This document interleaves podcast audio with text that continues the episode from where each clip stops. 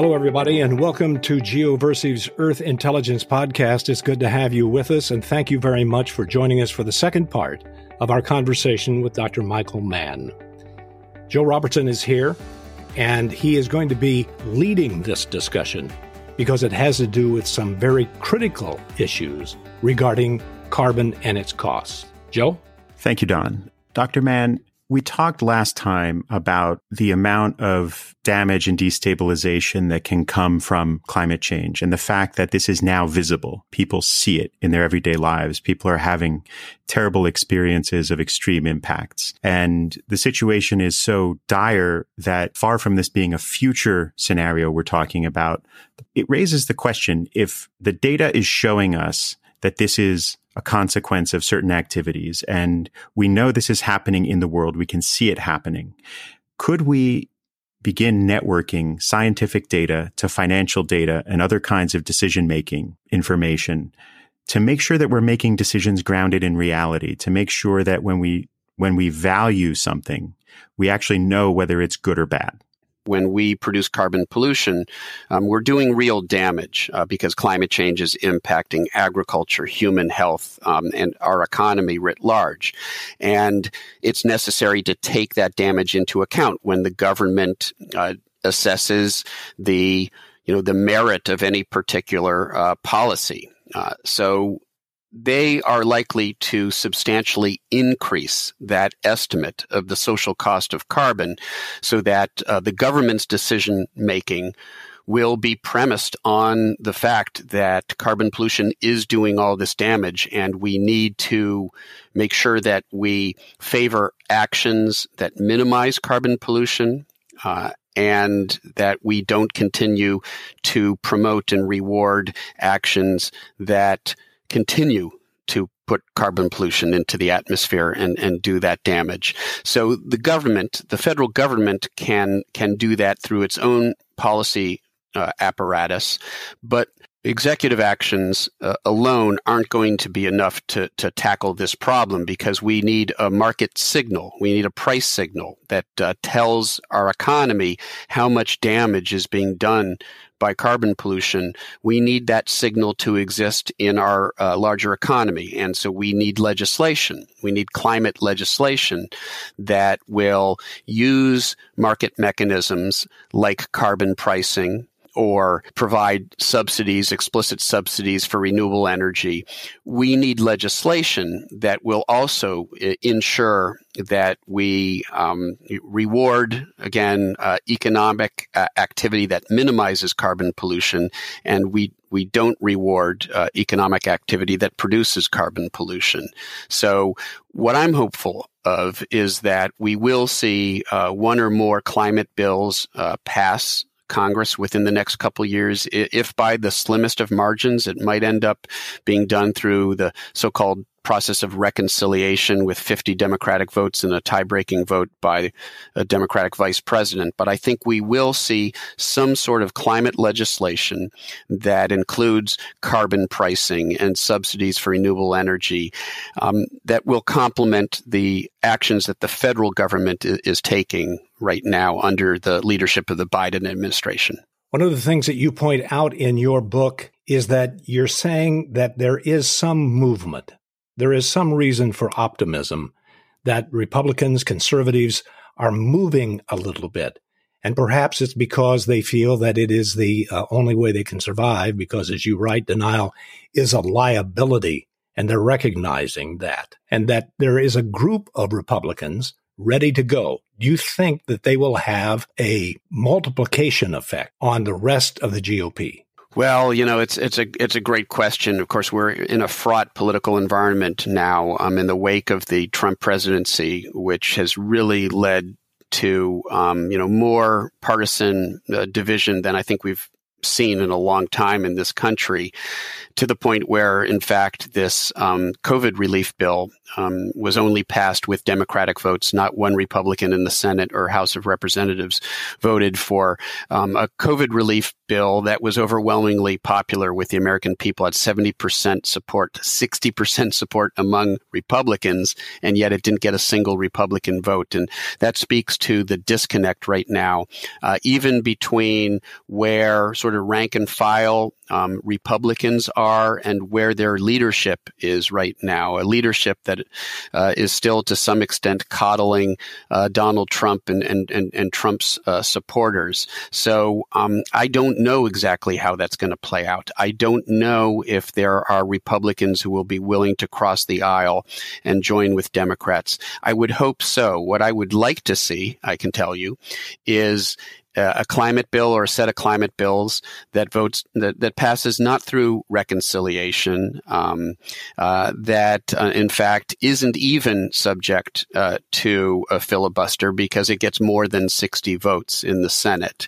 That would require, obviously, you know, a, a dozen, the better part of a dozen Republicans um, crossing the aisle and joining with Democrats. Um, I do think that younger Republicans, in particular, uh, recognize that um, climate change um, is, you know, is an issue that is of great importance uh, to, to to younger folks, regardless of their party affiliation. Um, the polling suggests that, uh, you know, somewhere like sixty-five percent of Republicans below the age of forty um, support Uh, climate action. And so I'm hoping that we will see, you know, a dozen or so Republicans join with Democrats, and we'll get a truly bipartisan uh, bill or set of climate bills that will reflect some sort of compromise. You know, I don't think in the current political atmosphere we're going to see something like the Green New Deal pass Congress. Very, uh, you know, the, the sort of um, uh, wide-ranging uh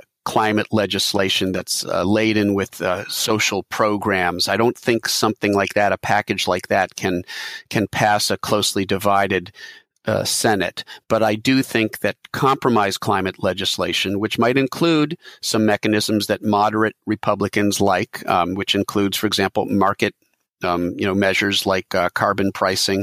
Uh, I, I think we might see something like that uh, pass Congress. I think there's a good chance of that, and that will obviously complement the, um, the the substantial action that's already being taken by the Biden administration. So, for those reasons, I'm, I'm pretty optimistic that we're going to see some meaningful uh, action here in the United States, and moreover, that the renewed leadership by the United States is sort of now setting the stage for uh, global engagement as we go into the, the next uh, conference of the parties, COP twenty-six, uh, later this year in Glasgow.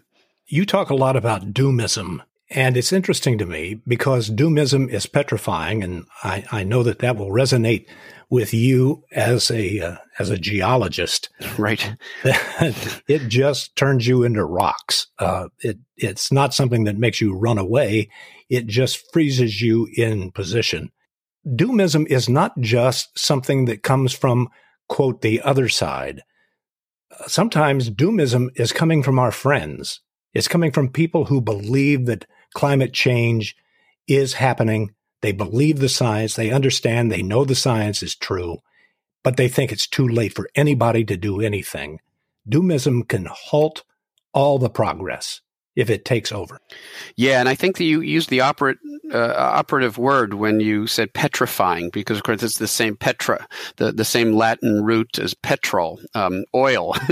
um, and, in fact, um, doomism does align with the agenda of the oil industry and the fossil fuel industry, because it does potentially lead us down that path of inaction. As you allude to, um, the, the irony of, of, of of doomism is that it ends up weaponizing, in a sense, uh, folks who would be most likely to be on the front lines demanding uh, action on climate. Environmental progressives um, who are, you know, very supportive of um, action, environmental action, but have been led to think now that it's sort of um, beyond the point of no return, that uh, there's nothing we can do now to uh, to, to prevent uh, catastrophic climate change, uh, and that you know, potentially leads them down uh, this path of disengagement. And the forces of inaction, the inactivists, the fossil fuel interests, and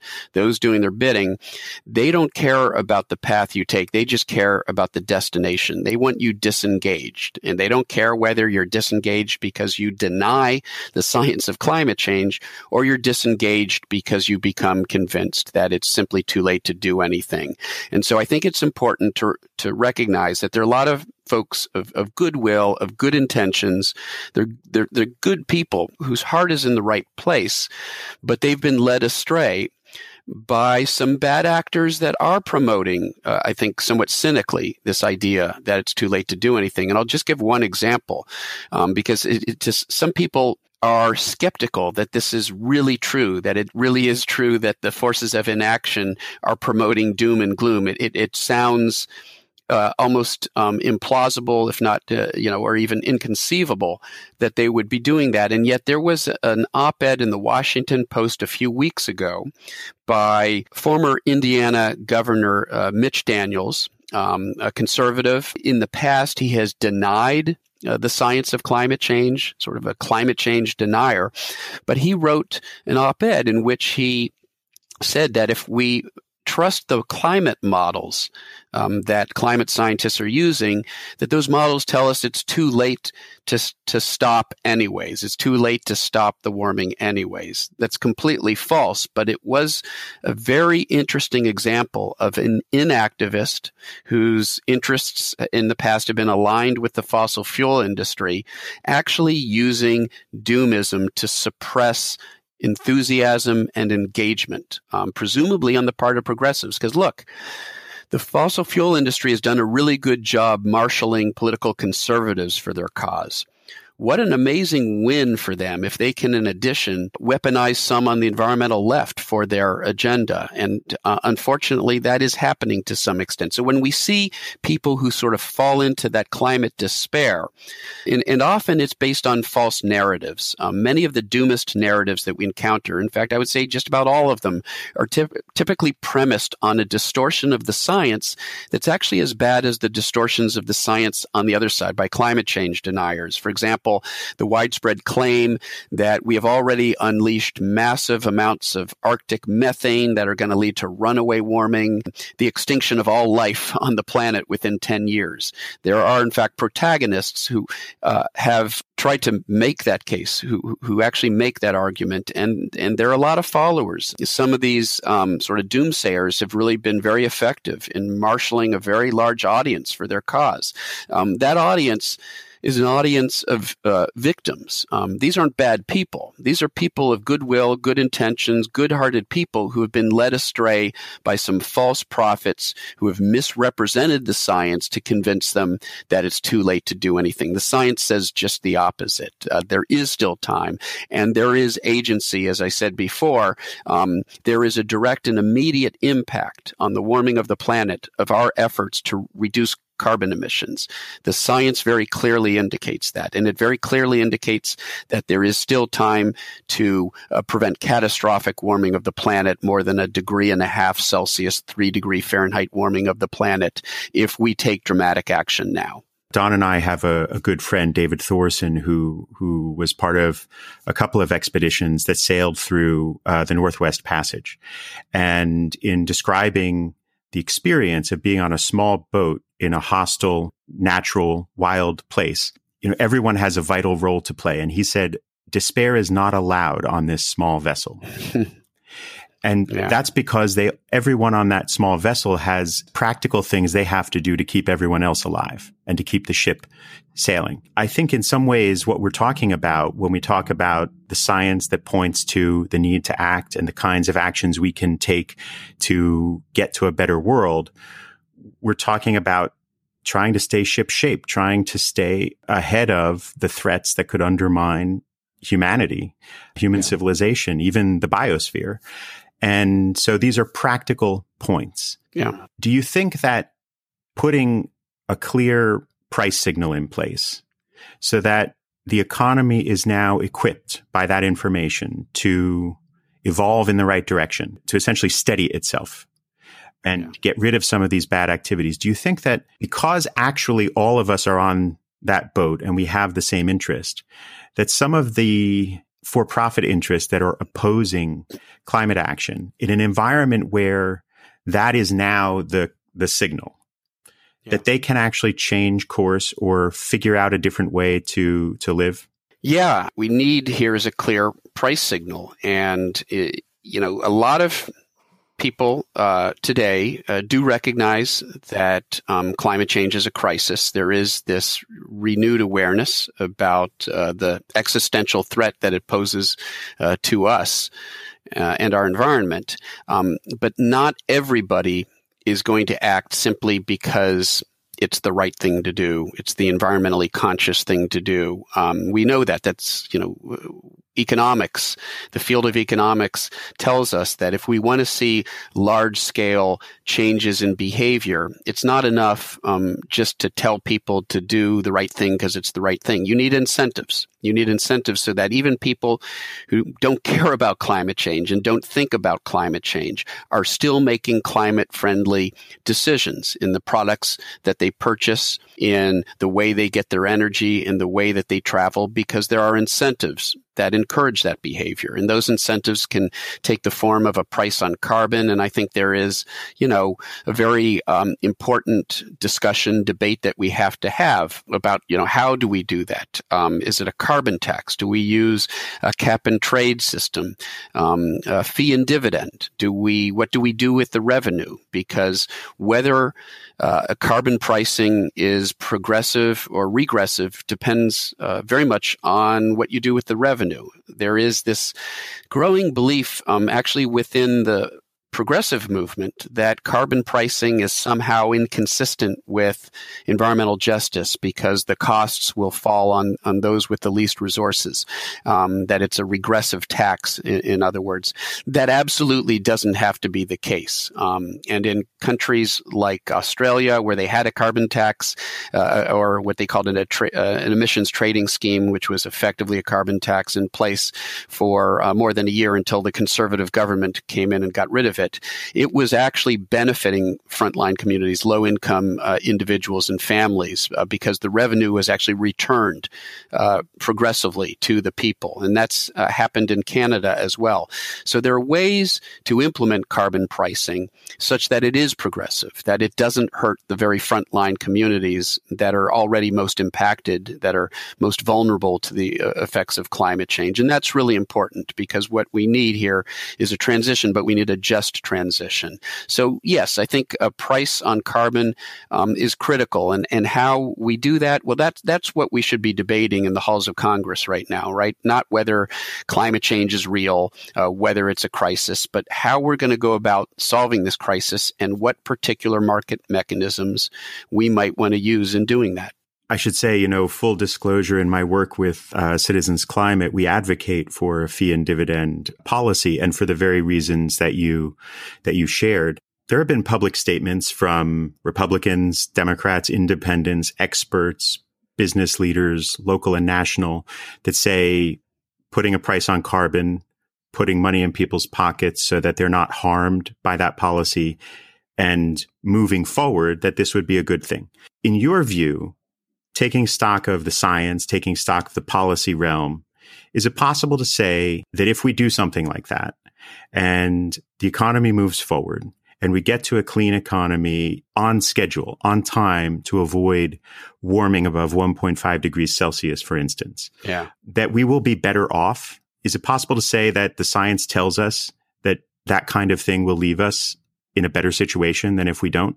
Yeah, I think the science um, and the economics uh, collectively uh, does uh, send that message um, that we can both grow the economy and preserve the environment at the same time. Too often it's framed as a false choice, that either we, you know, preserve the environment or we get e- economic growth. We, we, that somehow um, we, we can't have both at the same time. And, and that's based on a fallacy. Um, the, the most, uh, I think, obvious aspect of that fallacy is the idea that we can possibly prosper um, on a on a dead planet, because ultimately, if we go down the road of climate destruction, uh, there there is no economy uh, on a on a lifeless planet. That's one very obvious end member, uh, an extreme example. But but more generally, the the fact is that climate change is costing us far more now in the damage that it's doing.